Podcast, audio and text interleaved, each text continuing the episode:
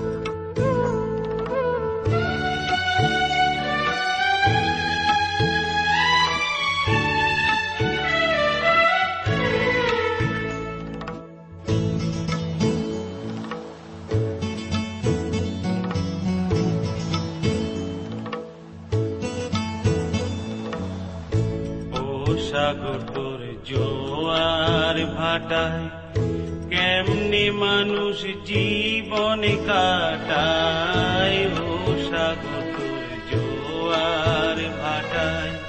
কেমনে মানুষ জীবন কাটায়?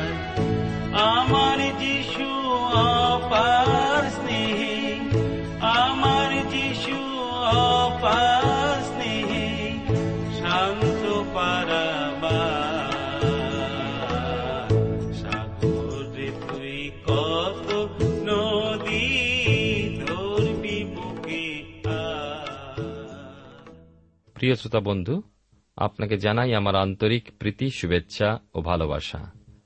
জীবনবাণী অনুষ্ঠানে আমরা ধারাবাহিকভাবে ঈশ্বরের বাক্য থেকে পাঠ এবং আলোচনা করে থাকি। এই আলোচনায় বর্তমানে নহিমীয় পুস্তক থেকে আলোচনা করছি, আর আজকে নহিমীয় পুস্তকে সাতের অধ্যায় আলোচনা করব। নহিমিয়ের লোক গণনা বিষয় আমরা দেখব। আমরা প্রথমে কয়েকটি পদ পাঠ করি।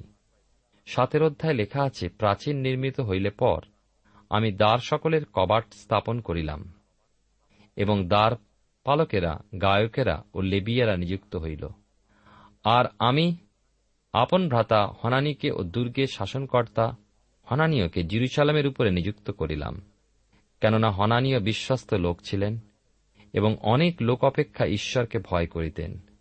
আর আমি তাহাদিওকে বলিলাম, যাবৎ রৌদ্র প্রচণ্ড না হয় তাবৎ জিরুসালামের দ্বার সকল খোলা না হোক, এবং রক্ষকেরা নিকটে দণ্ডায়মান থাকিতে দ্বার সকল রুদ্ধ, কবাট, অর্গলে বদ্ধ হোক এবং তোমরা জিরুসালাম নিবাসীদিগকে প্রহরী নিযুক্ত করো।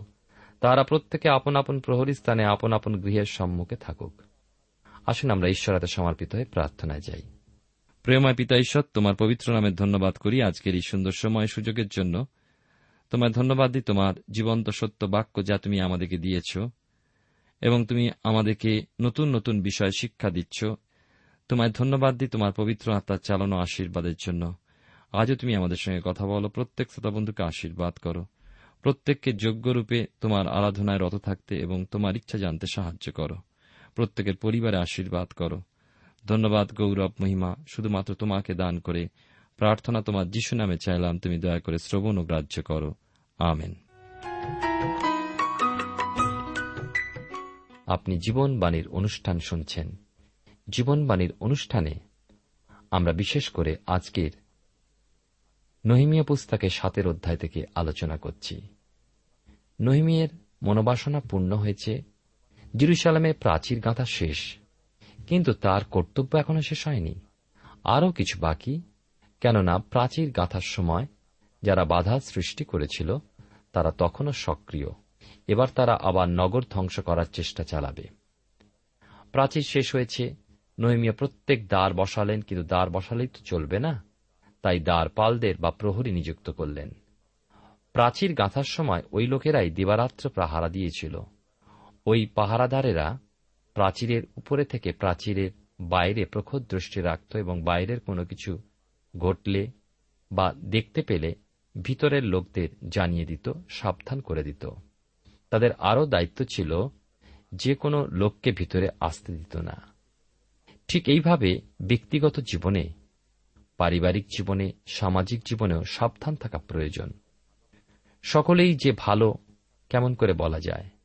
সাধুপৌল বাইবেলের নতুন নিয়মে প্রথম করিন্থিও তার পাঁচের অধ্যায় এগারো পদে লিখেছেন তোমাদিগকে লিখিতেছি যে ভ্রাতা নামে আখ্যাত কোন ব্যক্তি যদি ব্যবিচারী কি লোভী, কি প্রতিমাপূজক, কি কটুভাষী, কি মাতাল, কি পরধন গ্রাহী হয়, তবে তাহার সংসর্গে থাকিতে নাই, এমন ব্যক্তির সহিত আহার করিতেও নাই। জিরুসালামের জন্য প্রহরী নিযুক্ত করা ছাড়াও নহিমীয় কিছু গায়কও নিযুক্ত করলেন। কেননা গান মানুষকে প্রেরণা দেয়, শক্তি দেয়, আনন্দ দেয়। আবার দেখি ঈশ্বরের প্রশংসা গান গাইতে গাইতে মানুষ আত্মায় বিভোর হয়। অনেক সময় দেখা যায় শাস্ত্রপাঠ, শাস্ত্র আলোচনা লোকের কাছে, বিশেষত যুব সম্প্রদায়ের কাছে খুবই শুষ্ক লাগে। কিন্তু গানে তাদের মধ্যে প্রেরণা দেখা যায়। কীর্তন গানের সময় মেতে যায়।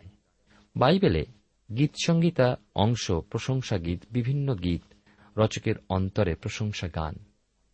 বাইবেলের নতুন নিয়মে ইফিসিও তার পাঁচের অধ্যায়, আঠেরো এবং উনিশ পদে আমরা দেখতে পাই, সাধু পৌল লিখেছেন যে দ্রাক্ষারসে মত্ত হইও না।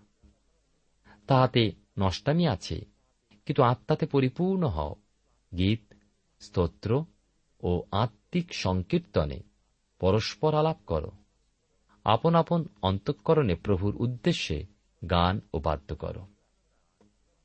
যখন আমরা ঈশ্বরের ইচ্ছামতো চলি, যখন আমাদের ইচ্ছা ঈশ্বরের ইচ্ছার সাথে মিলিয়ে দিই, যখন আমরা পবিত্র সহভাগিতায় থাকি, আমাদের অন্তর আনন্দে ভরে যায় এবং আমাদের মুখ দিনে সেই আনন্দ ঈশ্বরের প্রশংসারূপে প্রকাশ পায়। দুই পদে সাতের অধ্যায়, নহিমীয় পুস্তক থেকে আলোচনা করছি। এই পদে আমরা দেখতে পাই হনানি নাম। ইনি কিন্তু নহিমিয়ের রক্তের ভাই নন, নিজ ভাই। নহিমীয় তার একের অধ্যায় আমরা শুনেছি যে সুশান রাজপ্রাসাদ থাকাকালে নহিমিয়ের সাথে জিহুদা দেশ থেকে আগত কয়েকজন জিহুদীদের সাথে নহিমিয়ের সাক্ষাৎ হয় এবং তারাই নহিমীয়কে জিহুদীদের ও জিরুসালামের দুরবস্থার কথা জানিয়েছিলেন। খুব সম্ভব হনানি তাদের মধ্যে একজন ছিলেন। হনানি জিরুসালামের নেতাদের মধ্যে একজন। আর একটা নাম পাই হনানীয় ইনি পুরাতন প্রাসাদ ও দুর্গ ইত্যাদির পরিদর্শক ছিলেন। ইনি যে খুব বিদ্বান ও শিক্ষিত লোক ছিলেন তা নয়, তিনি কোন বিশ্ববিদ্যালয় থেকে ডিগ্রি লাভ করেননি, তবু তার সবচেয়ে বড় ডিগ্রি ছিল, তিনি ছিলেন ঈশ্বর ভীরু ও বিশ্বস্ত। কোন ডিগ্রি না থাকলেই যে সে মহামূর্খ হবে, এমন কথা ঠিক নয়। যার মধ্যে ঈশ্বর ভয় নেই, বিশ্বস্ততা নেই, সে মহামূর্খ। বাইবেলের পুরাতন নিয়মেই গীতসঙ্গীতা তার চোদ্দ অধ্যায় এক পদে লেখা আছে, মুড়ো, মনে মনে বলিয়াছে ঈশ্বর নাই।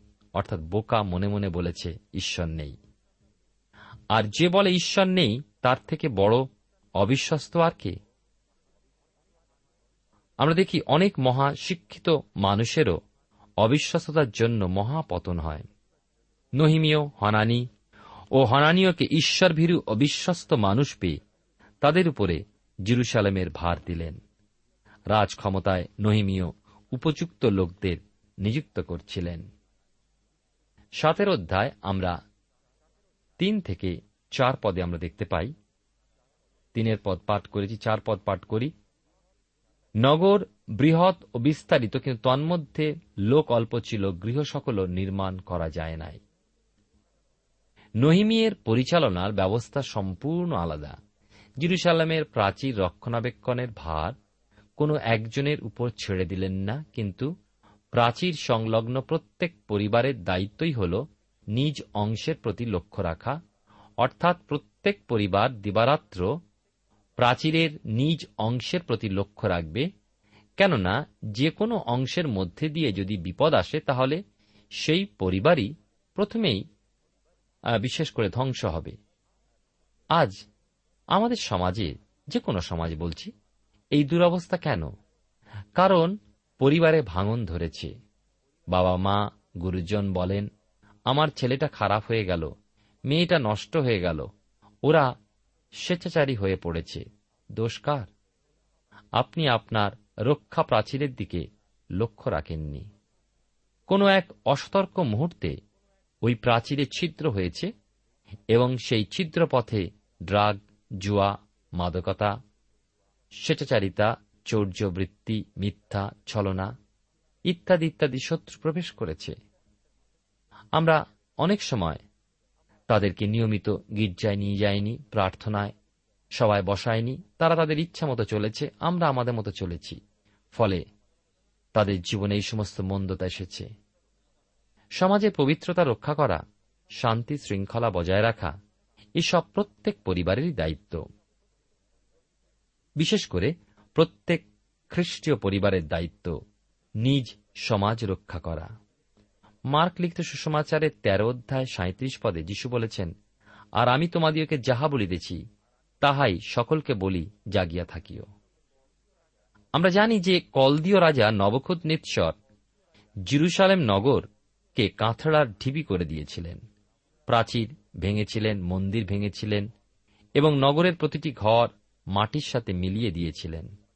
তারপর জিরুসালেমবাসী প্রত্যেকজনকে বন্দী করে বাবিলনে নিয়ে গেছিলেন।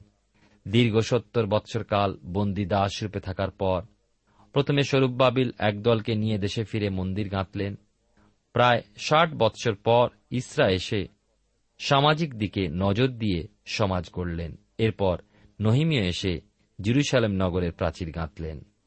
সব হল কিন্তু ওই বিশাল ও বিস্তারিত প্রাচীর বেষ্টিত নগরের মধ্যে তখনও লোকসংখ্যা কম ছিল। বাড়ি ঘরও তৈরি হয়নি। এবারে আমরা দেখব সাতের অধ্যায় পাঁচ পদ।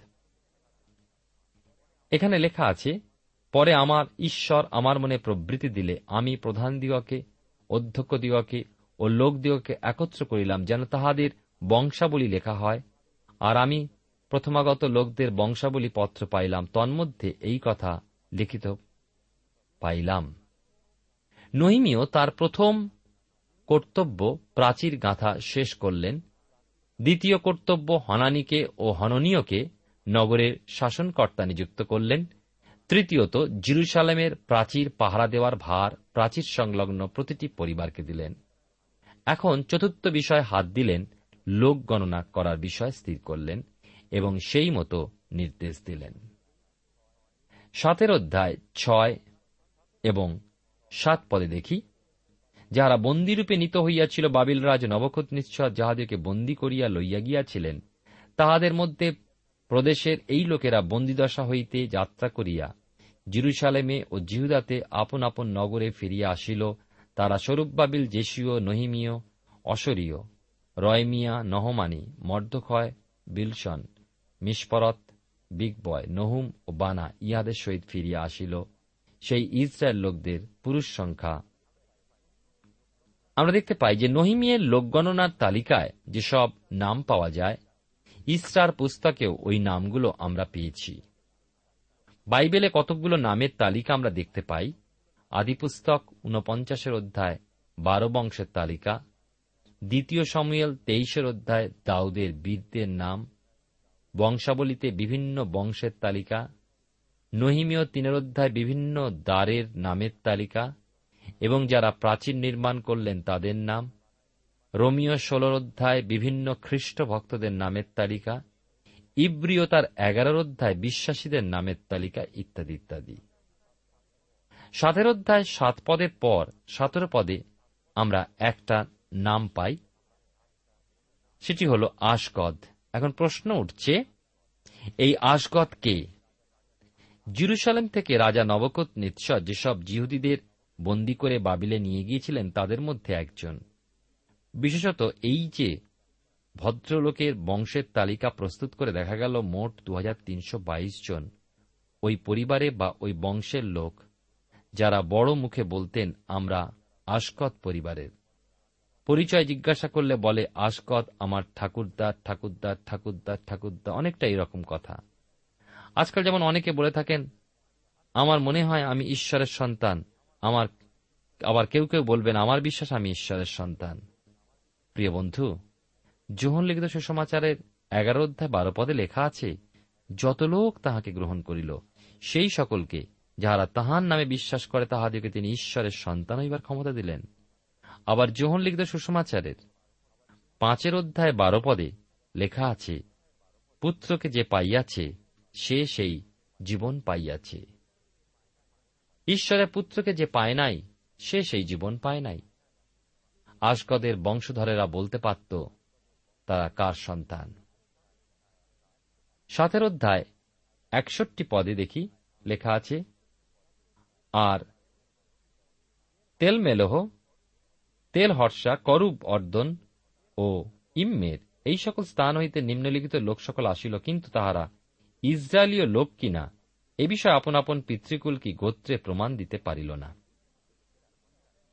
এই সমস্ত লোকেরা ইসরায়েলীয় কিনা তার প্রমাণ দিতে পারেনি, কেননা তারা তাদের পূর্বপুরুষের অনুসন্ধান করেনি। চৌষট্টি পদে দেখতে পাই, বংশাবলীতে বর্ণিত লোকদের মধ্যে ইহারা আপন আপন বংশাবলীপত্র অন্বেষণ করিয়া পাইল না, এই জন্য ইহারা অসুচি গণিত হইয়া যাজকের পদ হইতে ভ্রষ্ট হইল। জিরুসালাম নিবাসী লোকদের মধ্যে কয়েকজন যাজককে পাওয়া গেল, কিন্তু তারাও তাদের বংশ পরিচয় দিতে না পারায় তাদের যাজক পদ থেকে বার করে দেওয়া হল। পঁয়ষট্টি পদে দেখি, আর শাসনকর্তা তাহাদেরকে কইলেন যে, উত্তম উরিম ও তুম্মিমের অধিকারী এক যাজক উৎপন্ন না হইবেন, তাবৎ তোমরা পবিত্র বস্তু ভোজন করিও না। লোক গণনার সাথে সাথে বিচারও চলছিল। যারা বিচারক ছিলেন ওই যাজকদের নির্দেশ দিলেন যে যে পর্যন্ত উরিম ও তুম্মিম ধারী প্রধান যাজক না পাওয়া যায়, তারা কোনো প্রকারে মন্দিরে উৎসর্গীকৃত পবিত্র বস্তু খেতে পারে না। এখন প্রশ্ন, উরিম ও তুম্মিম কি? ইসরায়েলের প্রধান যাজকের বুকের উপরে যে বুক পাটা আটা থাকত, তার দক্ষিণ পার্শ্বে ও বাম পার্শ্বে দুটি বহুমূল্য পাথর থাকত। ওই দুই বহুমূল্য পাথরের দক্ষিণ পাশের পাথর উরিম, অর্থাৎ জ্ঞান বা আলো, এবং বাম পাশের পাথরটা তুম্মিম, অর্থাৎ সিদ্ধতা। ইসরায়েলের প্রথম প্রধান যাজক হারনের সময় থেকে এই দুই পাথর ব্যবহার হতো বিচারের সময়, কিন্তু ঠিক কীভাবে ব্যবহার করতেন সে বিষয়ে পরিষ্কারভাবে কিছু জানা যায় না। কেবল এইটুকুই জানা যায় কে ঈশ্বরের মনের ইচ্ছা জানবার জন্য ওই পাথর ব্যবহার করা হতো। নূতন করে সমাজ সাজিয়ে গুছিয়ে চলতে শুরু করল এবং সমাজের মানুষ তাদের দানও রাখল। আমরা দেখতে পাই ছেষট্টি পদ থেকে বিশেষ করে এখানে লেখা আছে একত্রিত সমস্ত সমাজ বিয়াল্লিশ সহস্র তিন শত ষাট জন ছিল। তদ্ভিন্ন তাহাদের সাত সহস্র তিন শত সাঁত্রিশ জন দাস দাসী ছিল, আর তাহাদের দুই শত পঁয়তাল্লিশ জন গায়ক গায়িকাও ছিল। তাহাদের সাত শত ছত্রিশটি অশ্ব দুই শত পঁয়তাল্লিশটি অশ্বতর চারি শত পঁয়ত্রিশটি উষ্ট্র ও ছয় সহস্র সাত শত কুড়িটি গর্ধক ছিল। লক্ষ্য করুন, সত্তর পদ থেকে যে পিতৃকুলপতিদের মধ্যে কেহ কেহ সেই কর্মের জন্য দান করিল। শাসনকর্তা, ভাণ্ডারের স্বর্ণের এক সহস্র অর্ধকোণ ও ও পঞ্চাশটি বাটি এবং যাজকদের জন্য পাঁচশত তিরিশটি অঙ্গরক্ষক দিলেন। কয়েকজন পিতৃকুলপতি সেই কর্মের ভাণ্ডারে স্বর্ণের বিংশতি সহস্র অদর্কন ও দুই সহস্র দুই শতমানী রৌপ্য দিল। অন্য লোকেরা স্বর্ণের বিংশতি সহস্র অদর্কন দুই সহস্র মানিরৌপ্য ও যাজকদের জন্য সাতষট্টি টি অঙ্গরক্ষক দিল। পরে যাজকেরা, লেবিয়েরা দ্বারপালেরা ও গায়কেরা এবং কোন কোন প্রজা ও নথনিয়েরা এবং সমস্ত ইসরায়েল আপন আপন নগরে বাস করিতে লাগিল। প্রিয় শ্রোতা বন্ধু প্রিয় ভাই ও বোন ঈশ্বরের মহানামের ধন্যবাদ করি যে ঈশ্বর তার কার্যের জন্য মানুষকেই আহ্বান জানিয়েছেন। আমরা দেখতে পাই যে অংশটি আমরা একটু আগে পাঠ করলাম যে ঈশ্বর নহিমীয়কে আহ্বান করেছিলেন সেই জিরুসালেমের ভগ্ন প্রাচীরকে পুনর্নির্মাণ করার জন্য। যে অসম্ভব কাজ তা সম্ভব করার জন্য নহিমীয় তার যে দায়িত্ব রাজপ্রাসাদে তা ত্যাগ করে রাজার কাছ থেকে বিশেষ পারমিশন নিয়ে তিনি চলে এসেছিলেন। এবং আমরা দেখতে পাই, যখন তিনি সেই নির্মাণ কার্যে সমস্ত লোকদেরকে একত্রিত করলেন, উৎসাহিত করলেন, এবং তারা একসঙ্গে কাজ করার জন্য এগিয়ে আসলেন। তাদের পরিশ্রম, তাদের সমস্ত সময় দিয়ে তারা ঈশ্বরের গৃহ এবং সঙ্গে সঙ্গে জিরুসালামের প্রাচীর নির্মাণে এগিয়ে পড়লেন। লক্ষ্য করুন পাঠের মধ্যে আমরা দেখতে পেলাম তারা কেমনভাবে দান দিয়ে, জিনিস দিয়ে ঈশ্বরের কাজকে এগিয়ে নেবার জন্য বদ্ধপরিকর হয়েছিলেন। যে জীবনে ত্যাগ নেই, যে জীবনে দুঃখভোগ নেই, সেই জীবনকে ঈশ্বর ব্যবহার করতে পারেন না। আর আমরা দেখতে পাই যে যখন রাজা সলমন মন্দির নির্মাণ করেছিলেন, তখন লোকেরা ঠিক এইভাবে আনন্দের সঙ্গে তাদের গৃহের সব থেকে ভালো জিনিস স্বর্ণ, রৌপ্য এবং আরও বহু জিনিস তারা এনে সলমনের কাছে দিয়েছিলেন। আর আমরা দেখতে পাই, এমন এক সময় এসেছিল যখন বলতে হয়েছিল, আর এনো না।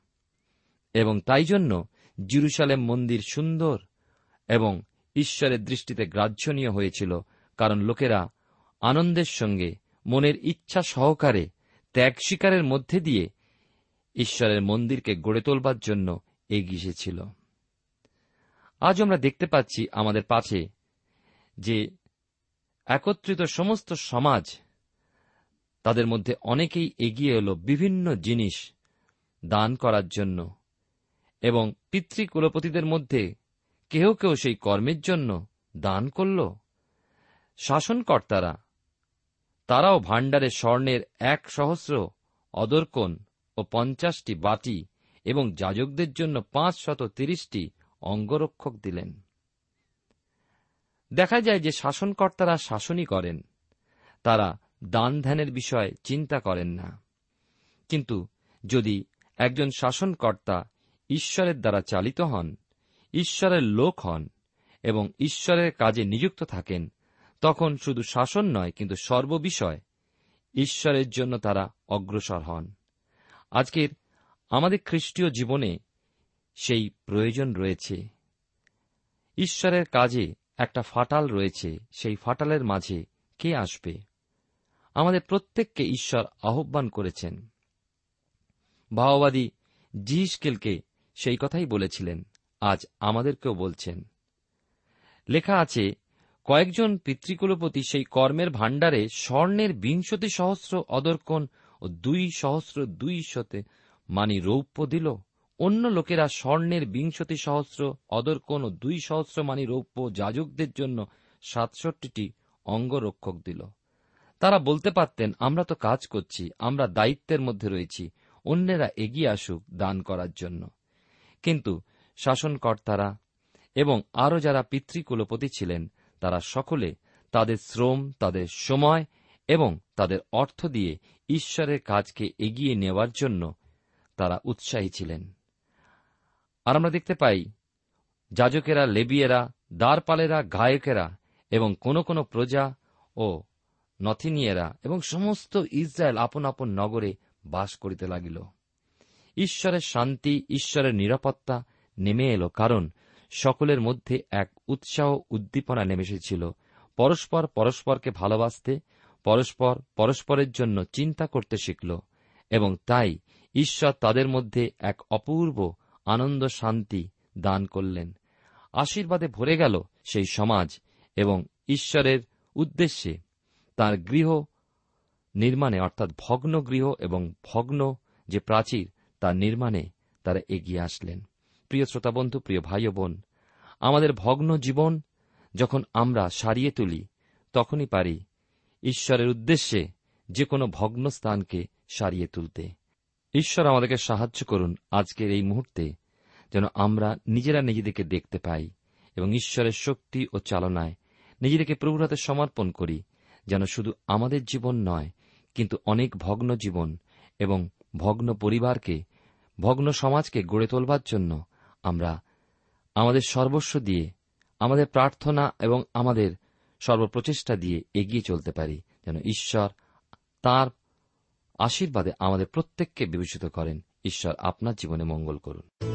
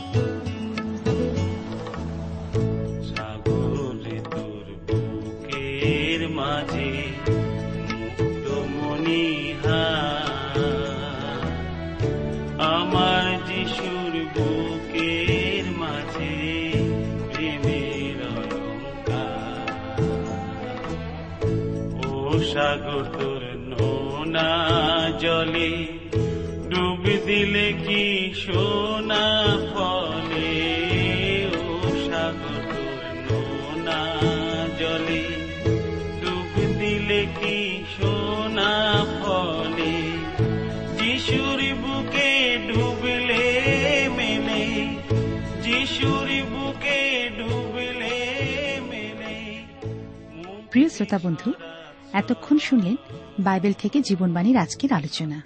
আমাদের অনুষ্ঠান কেমন লাগল? যদি এই বিষয়ে আপনি আরও কিছু জানতে চান এবং আপনার যদি বাইবেল না থাকে, তাহলে বাইবেল ছাড়া এই অনুষ্ঠান আপনি কেমনভাবে বুঝতে পারছেন, আমাদের ঠিকানায় শীঘ্রই লিখে জানান। আমরা খুব খুশি হব যদি আপনি চিঠির সাহায্যে বা ফোনে এস এম এস এ অথবা ইমেলের সাহায্যে আমাদের সাথে যোগাযোগ করেন। আমাদের ঠিকানা হল Jibanbani T W R India, post box number এক ছয় নয় দুই পাঁচ, কলকাতা, সাত লক্ষ চৌত্রিশ। আবার বলছি, Jibanbani T W R India, post box number এক ছয় নয় দুই পাঁচ, কলকাতা, সাত শূন্য শূন্য শূন্য তিন চার। আমাদের ইমেলের ঠিকানা হল Bengali TTV at radio eight eight two dot com আবার বলছি Bengali TTV at radio eight eight two dot com আমাদের phone number two four three eight double zero four five two four three eight double zero four five এবং আমাদের mobile নাম্বারটা লিখে নিন nine four double three four nine seven two three five আবার বলছি nine four double three four nine seven two three five আজকের সময় এখানেই শেষ। বিদায় নিচ্ছি। নমস্কার।